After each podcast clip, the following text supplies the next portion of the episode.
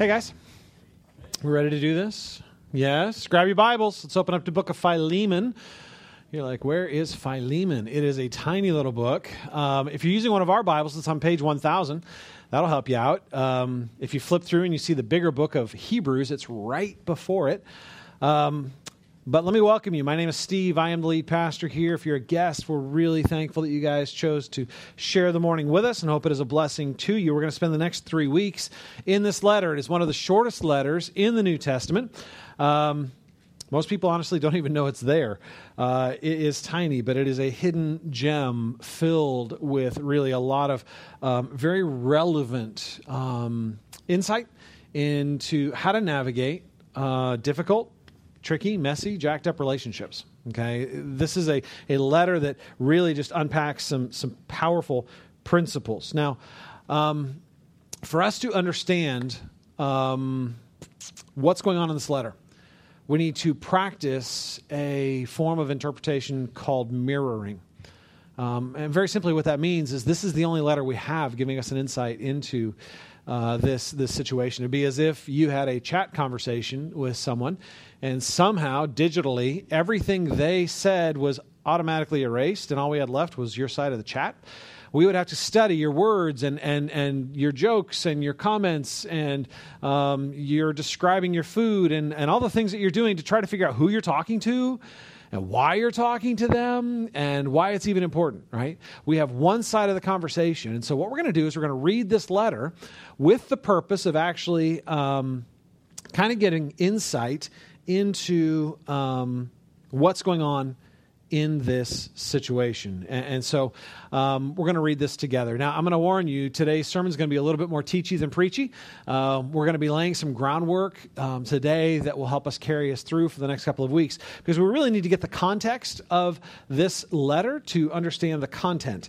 And, uh, and so we're going to spend some time unpacking that this morning. All right, let's read this together. Philemon, starting in verse 1. Paul, a prisoner of Christ Jesus, and Timothy, our brother. To Philemon, our beloved fellow worker, and Apphia, our sister, and Archippus, our fellow soldier, and the church in your house, grace to you and peace from God our Father and the Lord Jesus Christ. I thank my God always when I remember you in my prayers, because I hear of your love um, and of the faith that you have toward the Lord Jesus and for all the saints and I pray that the sharing of your faith may become effective for the full knowledge of every good thing that is in us for the sake of Christ. For I have derived much joy and comfort from your love, my brother, because the hearts of the saints have been refreshed through you. Accordingly, though I am bold enough to make uh, bold enough in Christ to command you to do what is required, yet for love's sake I prefer to appeal to you. I, Paul, an old man and now a prisoner, for, uh, also for Christ Jesus, I appeal to you for my child Onesimus, whose father I became in my imprisonment. Formerly he was useless to you, but now he is indeed useful to you, and he was useless to you, but now he's useful to you and to me. I am sending him back to you, sending my very heart. I would have been glad to keep him with me in order that he might serve me on your behalf during my imprisonment for the gospel. But I preferred to do nothing without your consent, in order that your goodness might not be by compulsion, but of your own accord. For this perhaps is why he was parted from you for a while, that you might have him back forever, no longer as a slave, but more than a slave, as a brother, especially to me, and how much more to you, both in the flesh and in the Lord. So if you consider me your partner, receive him as you would receive me. If he has wronged you at all, or owes you anything, charge that to my account. I, Paul, write this with my own hand. I will repay it. To say nothing of your owing me, even your own self. Yes, brother, I want some benefit from you in the Lord. Refresh my heart in Christ. Confident of your obedience, I write to you, knowing that you will do even more than I say. At the same time, prepare a guest room for me, for I am hoping that through your prayers I will be graciously given to you. Epaphras, my fellow soldier, our prisoner in Christ Jesus, sends greeting to you. And so do Mark and Aristarchus, Demas, and Luke, my fellow workers. The grace of the Lord Jesus Christ be with your spirit. The word of the Lord. All right, what in the world is going on here? Um, here's the thing when Jesus died and rose again, It was um, an act of, of incredible personal meaning for each individual who would believe in him, but also an act of uh, cosmic recreation. Right? When Jesus died and rose again, it was, it was very personal to me because he took my sin. He died in my place. He rose again for my forgiveness. And when I believe in Christ, I am cleansed and I am forgiven and I am made new. And that is incredibly good news. But, but when Christ died and rose again, he also inaugurated a new kingdom. He, he started a new story for humanity, a story of victory and triumph instead of failure and, and, and defeat, a story in which God would be the center and God would get his glory instead of man um, ultimately walking away from God and being left in um, the brokenness of, of um, his sin. So, what we see in this letter, and this is what we're going to unpack this morning, is this. We see this cosmic story, this, this incredibly big picture story of God recreating the human story, of ultimately the kingdom of God breaking in and, and offering mankind a, a second chance, in a sense, to be what they were created to be. But, but that cosmic story playing out on a very small stage. Right? it, it is, it is a globally um, uh, affecting work that actually has very, very personal and, and very, very intimate implications. And so we see here a very personal, intimate story. Um, and, and, what we're seeing is, is the gospel, this big picture breaking into this very small place. Now, for us to understand it, I think what we're going to do is begin by taking a look at the characters in the story, right? We need to see who the relationships are in this mess for us to understand how grace is going to play its way out. Well, the first person we're introduced to, obviously, is Paul. Paul is the one who wrote the letter. The Apostle Paul is very well known in the New Testament. Um, and, and he generally introduces himself by saying, Paul, an apostle of Christ Jesus. It's his way of leading out and saying, um, I have authority to write to you on these issues because um, Jesus himself has placed the mantle of authority on me. It's not a power play on his part, it is um, really a, a statement that, that he has been entrusted with a sacred trust, the gospel, and it is his job to carry it forward um, to, to start new churches and, and see those churches grounded and growing in the gospel. But he doesn't begin the letter that way. He doesn't say, Paul, an apostle of Christ Jesus. He says, Paul, a prisoner for Christ Jesus. It is a minor but interesting distinction. Paul doesn't do that very often. Paul doesn't lead out in this way very often, and, and, and it is significant. We're going we're gonna take a look at that a little bit later. But what I want you to notice at this point is that he's not coming to this conversation wearing his official mantle of authority. He's not coming to this conversation in full garb, powering up. Um, I am an apostle and, and I'm stepping in with authority. He is stepping in in the garb of humility. He's stepping in as a fellow recipient of grace, as somebody who is weak and presently um, in prison. Now, this also tells us that he is in prison, uh, which helps us date the letter. He's in prison in Rome, uh, which means that this letter was written around 60, 61 AD. Um, and, and that would have made Paul around 50 or 60 years old, uh, depending on when he was born. It is toward the end of his life and um, and he is under house arrest in Rome. So he is he is um, chained to a Roman uh, guard, um, and he is dependent on people to bring him supplies to to get him the things he needs. He is in a place of of limited mobility and great dependence. Okay, and so he has a group of people around him that are part of his, um, we'll call it the church planting team. These are his co workers, his, his co soldiers, if you want to put it that way. Um, and, and they are caring for him um, during this period of time. Now, the letter is written to Philemon. Philemon is the first person addressed, right? To Philemon, our beloved fellow worker. The way ancient letters were written, that would make Philemon the primary recipient. Now, you think about the way you write letters today. If it's formal, you say, Dear so and so, right? Um, if it's informal, you're like, hey, Joe, right? But you always identify right up front who you're writing to, and then you put your name at the very end after your little, whatever your personal signature line is, best regards or, or be cool or, or whatever it is, right? Whatever your, whatever your line is, right? In, in the ancient world, um, the way they wrote letters was a little bit differently. They would begin by saying who they were, right? Paul, I'm the one writing. And then they would begin by saying the first person listed was the person they were primarily addressing right? So Philemon is the primary recipient of this letter. He is a believer who hosted the gathering of the church in his home. uh, which means that he was a wealthy landowner with a home large enough to host a group. Now, during this period of time, um, the church, the people of God, didn't meet in buildings called churches. Right, this was way too early for that development, um, and socially it wouldn't just wouldn't have flown. It wasn't possible. So what happened is, in a city, as people became believers, they would simply meet from home to home, and pretty naturally, eventually, um, they would meet in the largest home right? And so he had a, home that was, their homes would have been a compound in a sense, a series of buildings or a series of homes, usually behind a wall.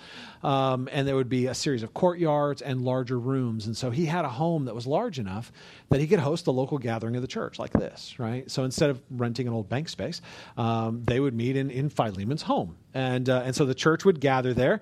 And, uh, and that means, that tells us a lot about him, right? It tells us that he was generous, that he was generous with his time and his resources and his finances because he would uh, generally feed folks and, and, and take them in. And, um, and it's clear um, from the letter that, that Philemon is actually friends with Paul. Um, you can tell by the tone of the letter. It's actually quite intimate and very personal in its language, right? Paul's not writing to somebody he's never met, he's writing to somebody he knows. And so his praise is very specific and very personal. His requests are, are um, clearly to somebody that he knows. And he calls him specifically a fellow worker, which means that he identifies Philemon as somebody of some spiritual uh, maturity potentially he was an elder or a pastor in that local church. Now, we tend to think of, well, who's the pastor of the church? Um, we get kind of hung up on that language. In the New Testament, the words elders and pastor are interchangeable. Uh, and so the local churches were led by a group of elder pastors. Um, and, and, this would have been a group of people that, that were qualified spiritually uh, and recognized by the bodies being called by the Spirit to lead in that local context. So a pastor literally means shepherd, right? It's somebody who knows and cares for and feeds and guards the flock, the, the church. And so it's possible that Philemon was um, functioning in that capacity. Um, if he wasn't, he was clearly one of the leaders as far as um, serving. He probably became a believer in Ephesus during one of Paul's um, earlier missionary journeys. It probably would have been about five years earlier, simply because of the proximity of Colossae. We know he's there because of a later part, uh, and Ephesus. Um, and so it's a young church, it's a growing church. They're discovering what it means to be followers of Jesus.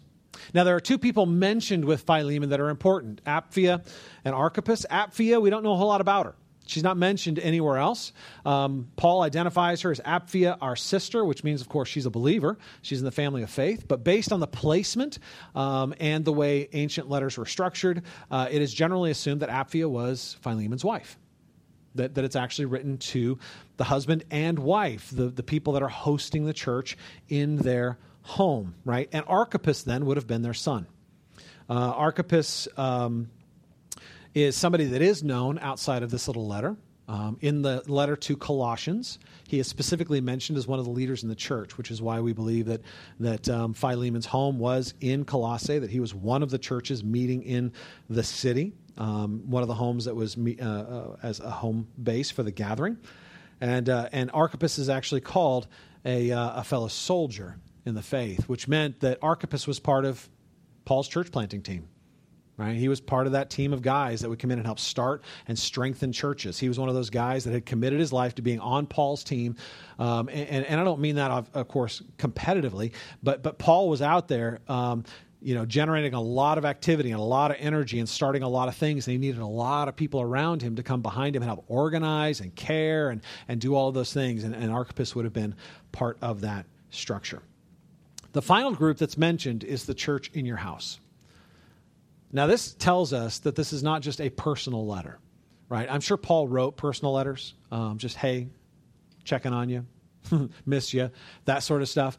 Um, but when he says it, this letter is also to the church in your house, that, that is a clue to us that it was intended to be read to the entire group. This was not just a personal letter between Paul and Philemon and his family. It was, in fact, a, a, in a sense, an official letter to the church gathering in that home.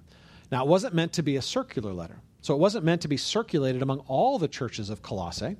Um, those churches are pretty. Those, those letters are obvious, like the, the, to the church in Colossae. What that meant was that that letter was meant to be circulated to all the individual gatherings in that city. Okay, um, here it is specifically to this home and to the people who meet in this home, because what really is needed here is a family gathering. There's an issue that has come up that, that is central to the family gathering, to this group who meets in this place. So, what does this family gathering signify? What is so urgent? And that's the next guy, um, Onesimus. Onesimus is at the heart of the trouble. There are a couple important things we can glean from this letter about Onesimus, right? Take a look at verse 16. Um, no longer is he a slave, but more than a slave, a beloved brother. All right, Onesimus was Philemon's slave. And we get from reading the letter that he escaped, that he ran away. Okay? Uh, so, what we're dealing with is an escaped slave ultimately being sent back to his master. All right, we have to talk a minute f- about slavery. I know, right? As soon as that word comes up, everyone's like, "What slavery?" Um, and we automatically will side with the slave, right? I mean, we're like, like, yeah, he should be emancipated. He should totally be free, right? He stole from his master. Good, right? Good. I hope he insulted him. Good on the way out. We need to understand a little bit about the context of slavery during this period of time if we're really going to understand the nuances of this letter. And the first thing we need to realize is that slavery during this period of time was of a different category than the slavery we think of, right? When we think of slavery, we think of America's history with slavery, which was um, racially driven, right? It was predatory. People were actually kidnapped from their homes um, and, and plucked away purely because of their racial background and, and um, the arrogance of the racial superiority. Um, they were dehumanized, completely robbed of all human rights, um, and, and the history is pretty brutal, right? And so when we think of slavery, that's the lens we approach it through. I'm not going to defend slavery. All right, slavery in all of its forms is dehumanizing and ultimately should be eradicated, right? But slavery in the ancient world was of a different character than the American version. And honestly, not as vile. Uh, it's going to be on the, on the whole. Uh, first of all, it wasn't racially based. Okay, it was it was economically and politically structured. Not good, but still true. Okay, so that doesn't mean that people were plucked out of their homes purely based on their racial background. Um, they, were, they were politically. Um, if you were a nation state at war with another nation state and you lost, it was uh, fairly common for you to be taken to the victor's homeland and made a slave. It was part of the culturation process. When you lost the war, what they were saying basically is you've lost your cultural heritage. You're now going to be brought in and made part of our culture. And so what ended up happening is, is as those people became enculturated, they wouldn't be generations upon generations of slaves. They would actually be integrated into the culture and into society. Okay? Um, the other way people became slaves is through economy. Okay, they didn't have this um, this magic reset button that we have today called bankruptcy. Burp, you know. And, anybody who's been through it, I'm not saying it's a wonderful thing or that it's easy, right? Um, but it is a way to basically say, okay, I have to reset my financial state right? I'm going to hit bankruptcy. They didn't have that. So if you got into a financial mess um, in the ancient world, your life was still on the line. There was no reset button. And so a lot of these people became indentured servants. And what that meant was they owed a debt they couldn't pay. And so what ended up happening is for a specific amount of time, to a specific person, they became indentured servants. They became slaves. And so, after eight years or seven years or whatever, they decided was the equivalent uh, of actually paying off the debt. This person would serve for that period of time and then be freed. Again, it was not generational. It wasn't because you're the son of a slave, you're automatically a slave, sort of a deal. And so people came into slavery through different avenues, and they were ultimately treated differently than um, than our version. Um, slavery was incredibly ingrained in the ancient world. There was there was literally, uh, as far as I know, no society that didn't have some form of slavery. It was culturally assumed. Um, for people during this period of time to think of a world without slavery would have been really impossible. Um, slavery became uh, a way of of building a social and economic fabric. In fact, slaves owned slaves, and and and it was um, part of the the network. Um, there were people that chose slavery because it was the best economic like it was having basically it's like having a job but you can't change uh, your job right? It's like saying okay i want this job but i'm signing on for life right? It's a permanent contract. And so they would actually become what was called bond servants. These people were, were willingly entering into slavery, and they actually had a ritual for doing that, right? You'd go and they would nail your, your earlobe to the post of the door, and it was basically a symbolic way of saying, I attach myself covenant wise to this home, right?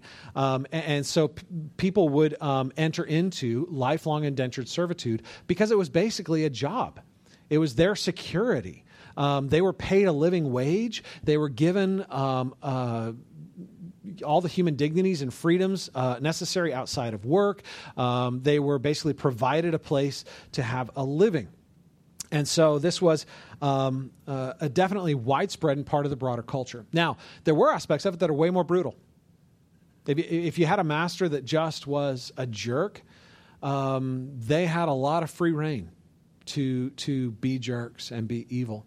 Uh, if you were unlucky enough to end up in the salt mines, that was miserable, right? There were certain jobs that, that were horrible, horrible jobs um, to be forced into. Um, and, uh, and for the most part, um, the entire thing is dehumanizing. The idea of one human owning another. Um, is completely incompatible with my view of how the human condition is supposed to be. There are critics that will say because the Bible doesn't overtly condemn slavery, it's actually endorsing it. And there are critics that will say, well, see right here, the Bible endorses slavery. And I would say this the reality is, even though Paul gives advice about how to operate within that structure, doesn't mean he condones that structure. Right? Just because he tells slave owners how to be godly slave owners and slaves how to be godly slaves doesn't mean he actually condones the structure that he's giving people advice on how to operate in right? We find that throughout the New Testament. There, there will be lots of times Paul's basically saying, okay, here are the biblical principles to unpack in this situation. It doesn't mean he, he endorses everything going on in that situation. It just means that's where you are, and here are the principles that will help you navigate it to the glory of God. So, Onesimus was a slave. We don't know how he got there, but from the letter, uh, I think my best guess is that it was an economic purpose, that, that he actually owed Philemon money. Um, and we don't know why. We don't know how. None of that backstory is given. But obviously, Onesimus um, resented his slavery and wanted to be free. Um, and, and, so, what ends up happening, I think, is he actually, we're guessing from the from this, but but it's pretty good clue. I think he stole from Philemon in order to fund his freedom. Right? If you take a look at verses um, sixteen and seventeen, Paul is speaking to Philemon, and he says, "If he Onesimus has wronged you at all, or owes you anything, charge it to my account." I, Paul, write this with my own hand. I will repay it. So what he's saying is, look, I, know this guy. I know he owes you a debt. I, know he has wronged you and stolen from you. Um, I want you to give me his bill. Okay. So what that tells us, though, about Onesimus is that Onesimus had access to the family wealth. It means that he was trusted. It means that he was brought into the inner circle and had access to areas of trust in the family, and he betrayed that trust. We know from the description of Philemon that he was a naturally gracious and generous man that, that he was supernaturally even more so. That, that after he became a believer, he was known for his love for people, his faith in God, and his love for people. And, and that had to spill out into the way that he operated in his home and, and led um, economically and, and, and personally in his home. And, and so Onesimus took advantage of, um, of that trust. And he stole enough to get all the way to Rome. okay, Rome was a thousand miles away from Colossae. And Onesimus had to walk. right? So, so he needed a little bit of money to take him on the way. That's like walking from here to Phoenix, okay? Or walking from here to Miami. Or walking here from Boston. I don't know which direction you'd want to go if you were fighting for freedom. But, but whatever way you want to go, that's where you got to get. Okay? So he walks all the way to Rome. So apparently he, he, he had a sizable chunk of cash because he had to pay for transportation, he had to pay for food, he had to pay for lodging, um, he had to, you know, in order to travel inconspicuously, um, but he made it. He made it. Like all the way to Rome. And what, the, what a perfect place for an escaped slave to land. Uh, Rome was the marketplace of the world. You would walk through the streets of Rome, and, and there'd be conversations all around you in different languages. People dressed in, in all their different cultural clothing. Everybody coming together for the purpose of commerce and, and culture. It was chaotic. It was busy. It was the perfect place to disappear. And all he had to do was jump on a caravan or jump on a ship, give himself a new name, and he had a new start. He could completely disappear and start over. That was his plan. But God had a different plan for him. Um, and I really, really, really wish um, God had seen fit to write this part of the story down. We don't have it. What we do know is somehow in the middle of this chaotic, crazy city, Onesimus ran into Paul. Paul, who had limited movement, um, limited resources, dependent. We don't know what happened, but we know somehow they developed a relationship. And we know somehow they actually became friends. And, that Paul shared the gospel with Onesimus, and that Onesimus became a believer in Jesus Christ. Now, more than likely, Onesimus' heart had been softened over the previous years of, of serving at Philemon's house and hearing the gospel, but maybe he had already had his mind so set on escape and freedom that it never sank in until he actually walked into the presence of Paul and Paul unpacked it and he became a believer. But whatever happened, he became a close friend. A, a, companion and a support to Paul in his imprisonment, an eager disciple that was learning and growing in his relationship with Christ. So God had other plans for him. Now we can see a little bit about of, of Paul's affection for him, this relationship in verses um, 10 through 14. Take a look. Paul again speaking to Philemon, I appeal to you for my child Onesimus whose father I became in my imprisonment. He's talking about sharing the gospel with Onesimus and Onesimus becoming a believer. Uh, Paul feels as a spiritual father would to him. Formerly, he was useless to you as a slave, but now he is indeed useful to you and to me as a believer. I am sending him back to you, sending my very heart I would have been glad to keep him with me in order that he might serve me on your behalf during my imprisonment for the gospel, but I preferred to do nothing without your consent in order that your goodness might not be by compulsion, but by your own accord. So, what we see here is, is clearly Paul had developed a deep kinship, friendship, and affection for Philemon, who was probably quite a bit younger, possibly Archippus's age, um, and, and, and, and eager, right? Um, so we see two things coming out of this that are actually quite remarkable. First, Paul sends him back. Paul sends him back into this mess. Okay, just escaped slaves generally didn't look forward to warm homecomings. You know what I'm saying? Like the consequences for running away were severe. And Paul sent him back with a letter right? I would have loved to have been there that day. Knock, knock, knock. Oh, hey, read this first, please. You know, like um, that had to be kind of a jarring moment when Onesimus showed up on the doorstep and, and introduced himself, like, I'm home, right? Uh, but read the letter first. And, and so uh, Paul had enough trust in the power of the gospel to protect this young boy that he loved. He sent him back. The other thing that's actually amazing is Onesimus went. Like Onesimus chose to go back. He, he had been planning and working and, and conniving to get away. He had this plan laid out. And here he goes. Of his own free will. He's not under guard. You know, he was traveling with a few other guys, but they weren't there to guard him or to force him. He was going back of his own free will because after he had tasted the forgiveness of Christ, he felt compelled to go back and confess to those that he had wronged and to seek reconciliation with those that he had stolen from. So, you guys, think about the incredible mess this makes. the layers upon layers of jacked up relationships that are happening in this home as Onesimus shows up with this letter, right? Um, when he shows up, everyone obviously knew him to be a slave. And we don't know what his demeanor was like before he left, but, but because he continued to have quite a bit of access to the family wealth, it was it was probably true that he was conniving, that he he kind of put on a face. So before he left, he was probably seen as helpful and and, and probably a, a guy that, that, that they enjoyed having around or whatever. Um, but obviously, he showed his true colors when he when he stole and and fled, right? And so when he's coming back, he's coming back in dishonor. He's coming back as somebody who um, had um, broken not only the social structure, but had done it in dishonor and a dishonest and, and dishonorable way. Uh, think about how that would have affected everybody, like Philemon. Philemon is the one who took the brunt of this dishonesty and disrespect. He's the one that bore the brunt of the financial cost.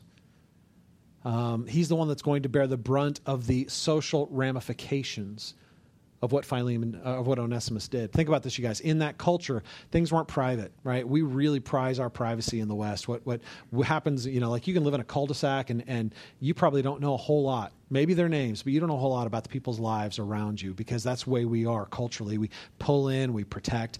Um, that's pretty unique and it's different than most of the world's cultures. During this period of time, your life was very public. People were invited in. Your home was the marketplace, and and and things were were very public. Um, in fact, when I was in Kyrgyzstan, which is a, a Middle Eastern country, um, visiting a, a um, church planting team there they had a word that I, that fascinated me. The word was tonish, and tonish was a word that described the social capital of respect. So, in other words, the more respect you had in the community, the more tonish you had. The more tonish you had, the more business you could get. The more people would want to deal with you. The better deals you could get when you were dealing with people. Um, if you needed to borrow something, if you had a high level of tonish, people were more inclined to lend it to you. If you had a low level, they were more inclined to not lend you things, to give you less social respect, to make dealing, financial deals harder. Things might cost you more money right? Because in that culture, your respect is part of your currency, right? It's not just how much money you have, it's how much respect you've earned in the community. Onesimus has cost Philemon a significant amount of tarnish.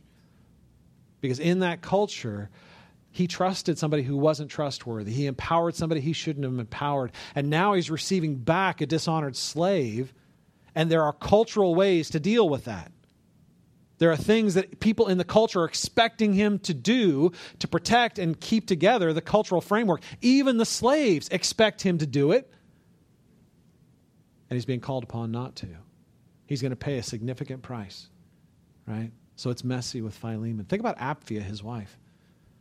I, we don't get a lot of glimpse into their home, but I know how it is with my wife and I. And, and, and, and when we let people into our inner circle, when we let people in um, that know us um, and then they betray us, she absorbs that. It breaks her heart. And especially if somebody betrays you, like in this case, where you know they didn't have money just sitting around in, in piles of, of cash.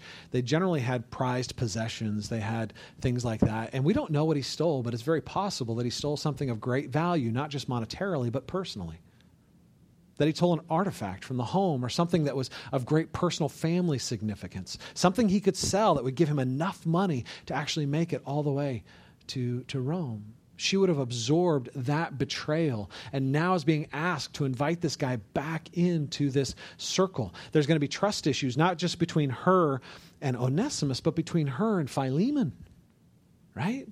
I mean, this, this gets complicated, right? And then you think about Archippus, who was probably around the same age as Onesimus, right? And, and, and, and when he gets invited, and we don't know, those guys might have grown up together, right? And the betrayal of friendship and, and the layers of, of difficulty in trusting somebody that you thought was, was trustworthy. And then he's being received back, potentially even with honor, and the potential for rivalry and jealousy, of mistrust. And then you get into the church the church who gathers in that home, who knew Onesimus, who rubbed shoulders with Onesimus, who were served by Onesimus, who gave honor to Onesimus. And he's coming back into this mix, now dishonoring the group that, that had probably honored him from, all, uh, from, from everything we can get from this. And, and, and, and they're going to naturally, in their hearts, side with Philemon. They're going to naturally say, Man, this guy treated you well. You took advantage of him. This guy set you up for, for success, and you just, you just ran right over him, right? So even if they're like, oh, yeah, we forgive you, the, the potential for resentment, you know what I'm saying? Like that lingering sense of anger, and, and man, that's just not right. That's not just to give this, bring this guy back and just let him off the hook. Think about the other slaves, the ones that had obeyed all the rules and done all the right things. And this guy comes back, and, and now he's like, he's the one that dishonored the entire thing. He broke all the rules, and they're like, yeah, let's forgive him. What would that do to your heart when you're the one who had kept all the rules and done all the right things? Do you see how messy this is? Do you see how there are layers and layers of relational difficulty going on here? And then there's Onesimus. Onesimus, the one who has no rights and is walking into the situation with no legitimate legal hope. He's in a bad spot. And he knows what um, is due him. This whole situation is a real mess. And this is where I think this letter speaks powerfully to us. I don't think we got a whole lot of runaway slaves in here. Um, not a whole lot of slave owners. Okay. Now, obviously, we can apply it to, to employment and, and um, employers and, and all that sort of stuff. But that, that, that's not what interests me. That's not where I want to go with this. What I want to look at is, is really how does the grace of God empower us to navigate relationships we have no idea how to navigate outside of that? How does the grace of God enable us to deal with resentment? But it's legitimate resentment when we've been legitimately wronged. How does the grace of God empower us to forgive when the cost is significant and ongoing? Like it wasn't just this thing. Like, like Philemon is not just going to pay that price once, he's going to keep paying that price every time he goes out in public, right? How does the grace of God meet us in the complexity of, of our work and our family, of our extended family, uh, of, of our neighbors and our community?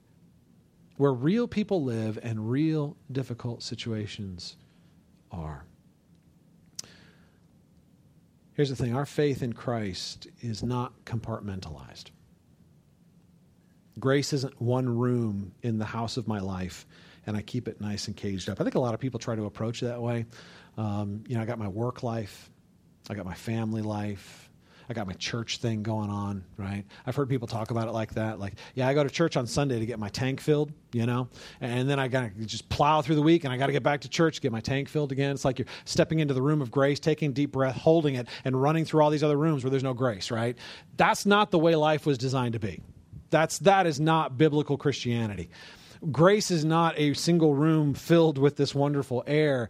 When you believe in the Lord Jesus Christ, the windows of your life are all thrown open and it blows through every area of your life, right?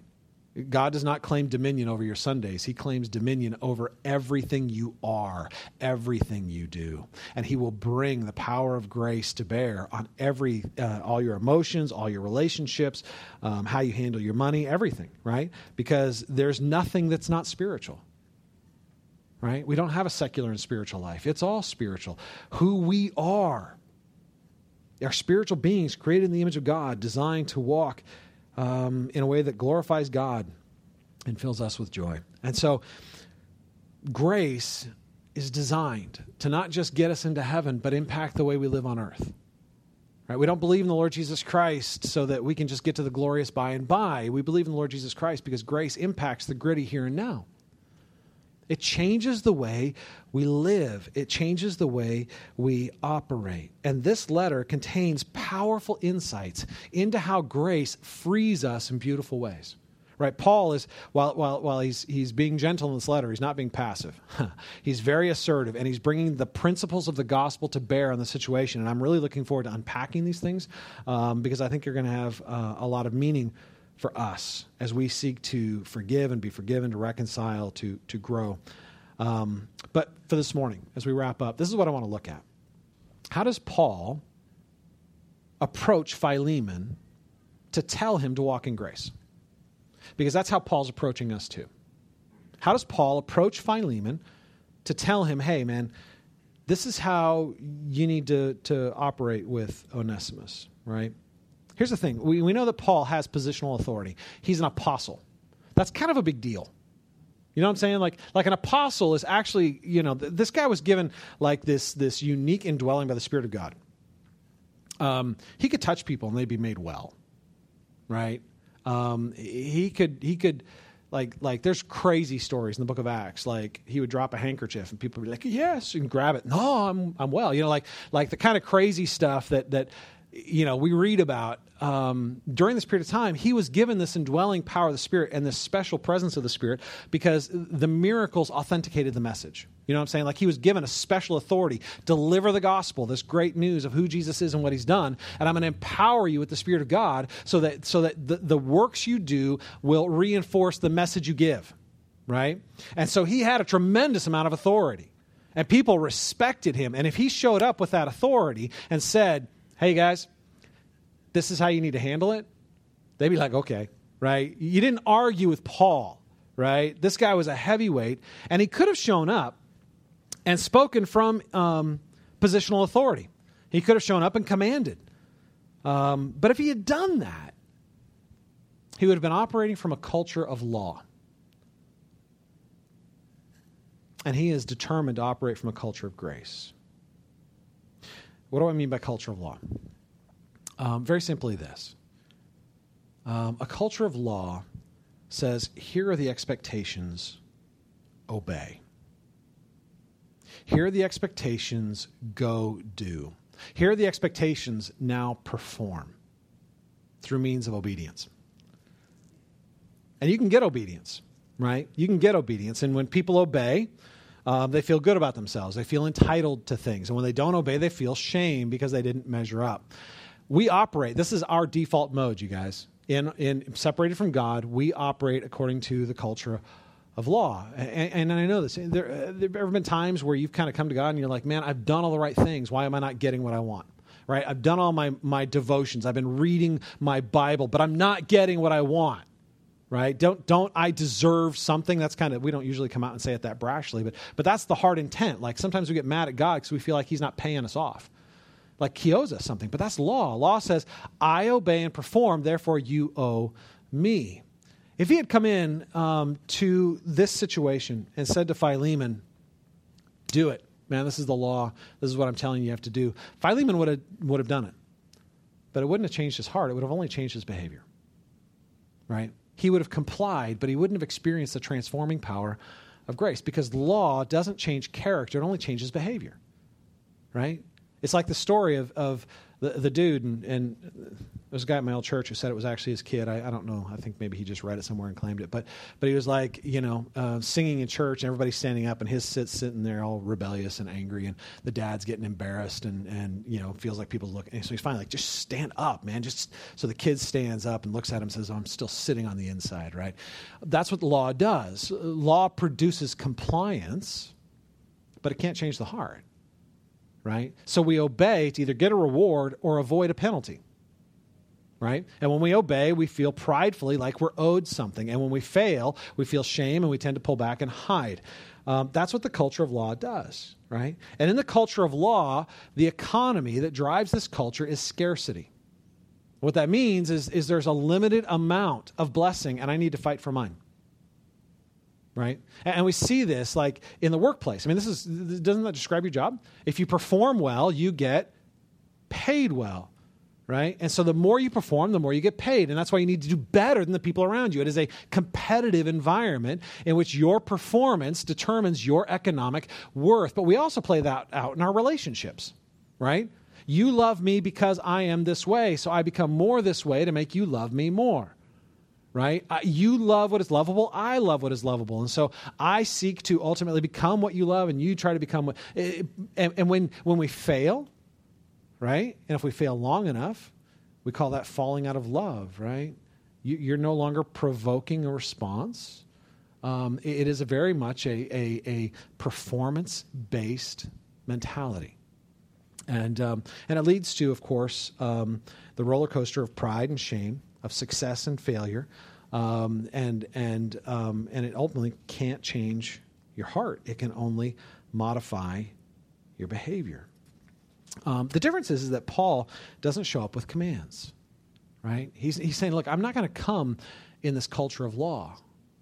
I'm going to come in a culture of grace. I'm going to come in the power of the gospel, the good news of who Jesus is and what he did, his love for you. And I'm just going to trust the gospel to lead you to do what you're supposed to do. Right? Paul risks everything on the power of the gospel. Right? He sends Onesimus, his heart, that's what he says, his heart, the one that he loves, back into this toxic, potentially toxic situation, incredibly dangerous. And the only protection he gives Onesimus is a covering of grace. But he is so convinced in the power of grace that he sits back and lets it happen. Paul doesn't put on the powerful cloak of the apostle. He wears the humble cloak of a fellow recipient of grace and then appeals to grace. When Jesus died, was buried, and rose again, as I mentioned earlier, he did that obviously to secure our forgiveness, right? He did it as my substitute. It's very personal. But he did it also for all of humanity to reset the clock and basically say there's a new humanity, there's a new kingdom breaking in in which God's glory is the center, and you can revolve around that glory and live in his goodness, right? So when, when he did that, um, he established a new culture. And it's no longer a culture of law, it's a culture of grace. And we talk about the kingdom of God. um, we're talking about a, a, culture of grace. Go ahead and change the slide. There we go. Um, in the culture of grace, the economic or the driving engine isn't law and performance, it's grace and love. Right? And what ends up happening is this, you guys grace produces gratitude, gratitude moves generosity, generosity gives a deeper experience of grace. Think about it in your own life. Have you ever gotten an unexpected compliment from somebody you didn't expect it from? How does your heart respond? I'm guessing, even if it came from someone you don't like, it responded warmly. You know what I'm saying? Like you're merging on the highway, you're grummy, you're, you're mad, and everyone's like all packed together, and then somebody purposely slows down to allow you to come in, and you're like, oh, really? I don't have to fight for that today. Thank you. Right? There's just this like, all right, there is a nice person in the world. I, I, and your heart warms it. You don't even know who they are, right? That coworker that annoys you all the time, but he covers for you when you made a mistake, and you find out he's the one that did it for you. You're like, oh man, I don't even like that guy, and right now I'm kind of liking him, right? There's, there's, it's a response. That's what I'm saying. You can't control it. When you receive grace, you respond with gratitude. You do. Because when someone gives you unexpected, undeserved love, your heart comes to life. And when your heart comes to life, it warms you with this sense of, man, I didn't deserve that, but I got it. And there's no greater display of grace in the world than the death, burial, and resurrection of Jesus. When God, the Holy One, um, stepped out of glory, put on the, the clothing of humanity, lived the life we should have lived, and died the death we deserved to die. The Holy One of God becoming sin for us, that we might become the righteousness of God in Him.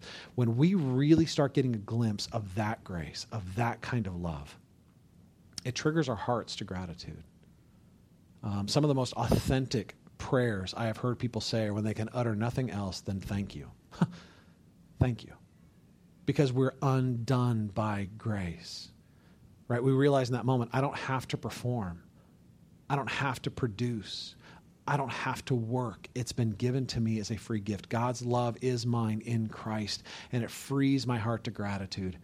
And when your heart is free to gratitude, you will naturally flow um, in generosity to others.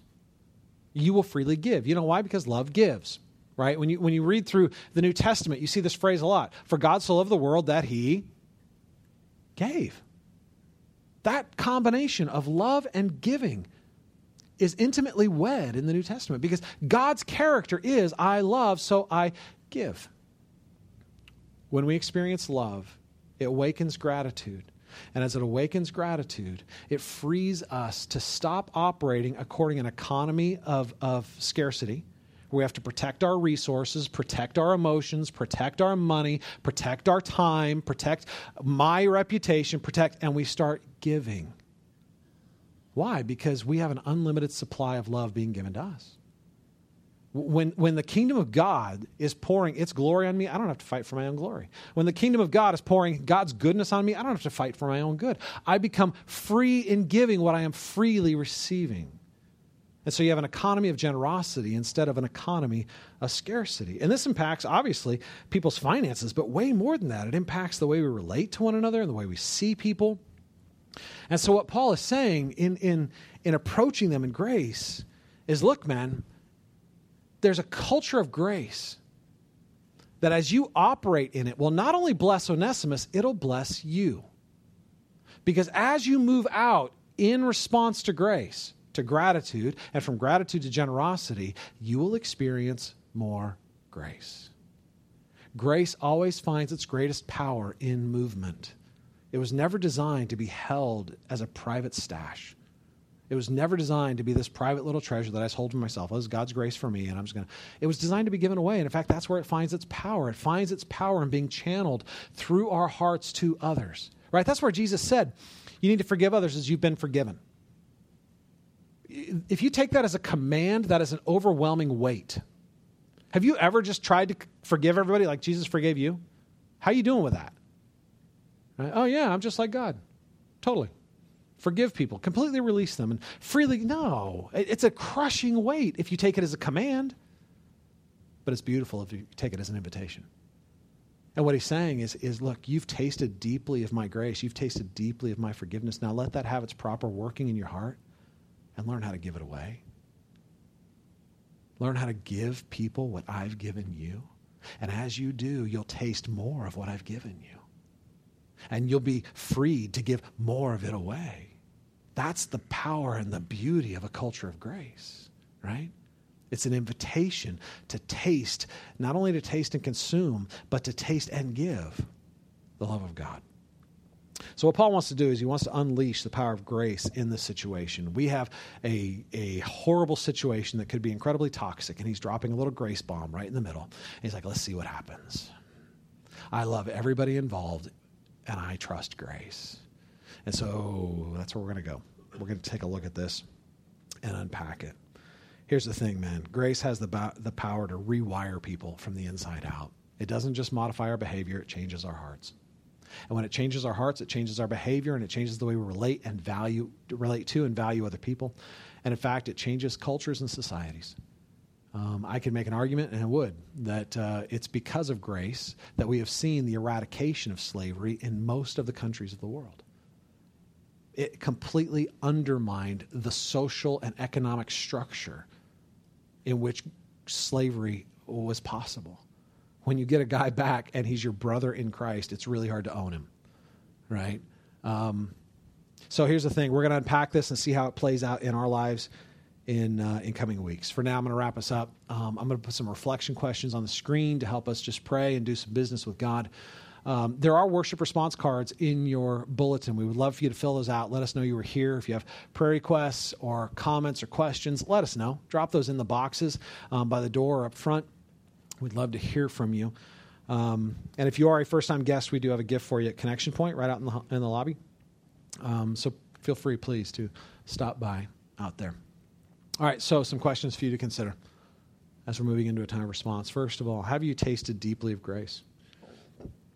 And I mean deeply. The more deeply you taste of grace, the more deeply you'll be changed.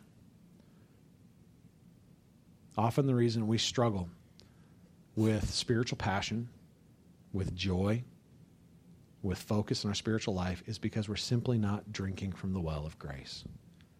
We've believed in Jesus, but we've stopped leading our heart back to Jesus to be reawoken in wonder, reawoken at the beauty of who he is and what he's done right? We need to have regular patterns of awakening our hearts to the beauty of grace, right? Because we grow cold, we forget. So, how are you doing, right? Have you tasted deeply of grace? Do you fill your vision with the beauty of who God is and what He's done for you? And how can it free your heart to gratitude? Where are you right now struggling to have a self, you're struggling with self protection? an economy of scarcity where, where you're just trying to protect your resources of time, of money, uh, of relational um, margin? Where are you pulling back instead of giving? Now, I'm not saying you shouldn't have healthy boundaries, and don't don't take it there. But I am saying that more than likely there are places where God wants you to move out in grace, and you're reluctant to do it. Right? Where are? Let's just begin by identifying where are those places. All right. Third question is this: Who is God asking you to show generosity to? It always has a face. Who are you having a difficult time moving in generosity toward? Let's start by identifying it. It's probably a face, a name. Somebody you're having a hard time forgiving. Somebody you're having a hard time um, just giving the credit of human life to, right? Um, you, you, just don't like them. Um, maybe they've hurt you. Maybe they've wronged you. Maybe they've they've um, robbed you of some experience of joy. Uh, maybe they just annoy the snot out of you. I don't know. But who is God asking you to show generosity to? Let's begin there and start asking this question how can grace free me to gratitude? And how can that gratitude free me to generosity? Knowing that I am enriched as I give it away, right? I am enriched in the experience of grace as I give it away, and my heart shrinks as I refuse to do it. So let's start there. Let's just start praying. All right, Lord, who do you want me to show generosity to? The generosity of love, the generosity of forgiveness, the generosity of just giving credit where it's not due right? And then how can your work for me free me to start moving in that way? Those are the questions we're going to keep digging into in the coming weeks, but I'm going to create some space right now for you to start praying and let God work on your heart a little bit. Let's pray. We'll share communion in a moment. Um, we'll have somebody introduce that in a moment. Father, we thank you that you are a God of grace. You are a God of righteousness and justice. Um, you are a God who judges sin. But man, I am so, so thankful that you judge that sin in Jesus instead of me.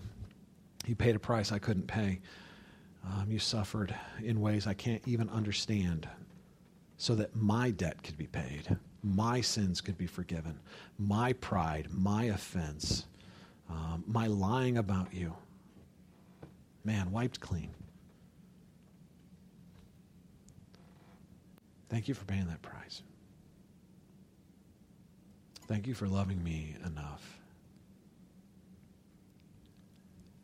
I pray for me and I pray for my friends, Lord. It is so easy for us. We are weak, we are frail, we are made of dust, and it is so easy for us to just get overwhelmed and start shutting down, to start going through the motions, being religious. I pray this morning you'll reawaken our hearts to the beauty of grace. That we will taste again the wonder of being loved by the sovereign God of the universe, who loves us and has paid the price to forgive us. And you have called us to your kingdom to live in the outpouring of your goodness. Lord, I do pray that you would help us to see every time we close our hearts to grace, we're just closing our hearts to your blessing. Every time we close our hearts to giving grace, we're just closing ourselves off making our world smaller.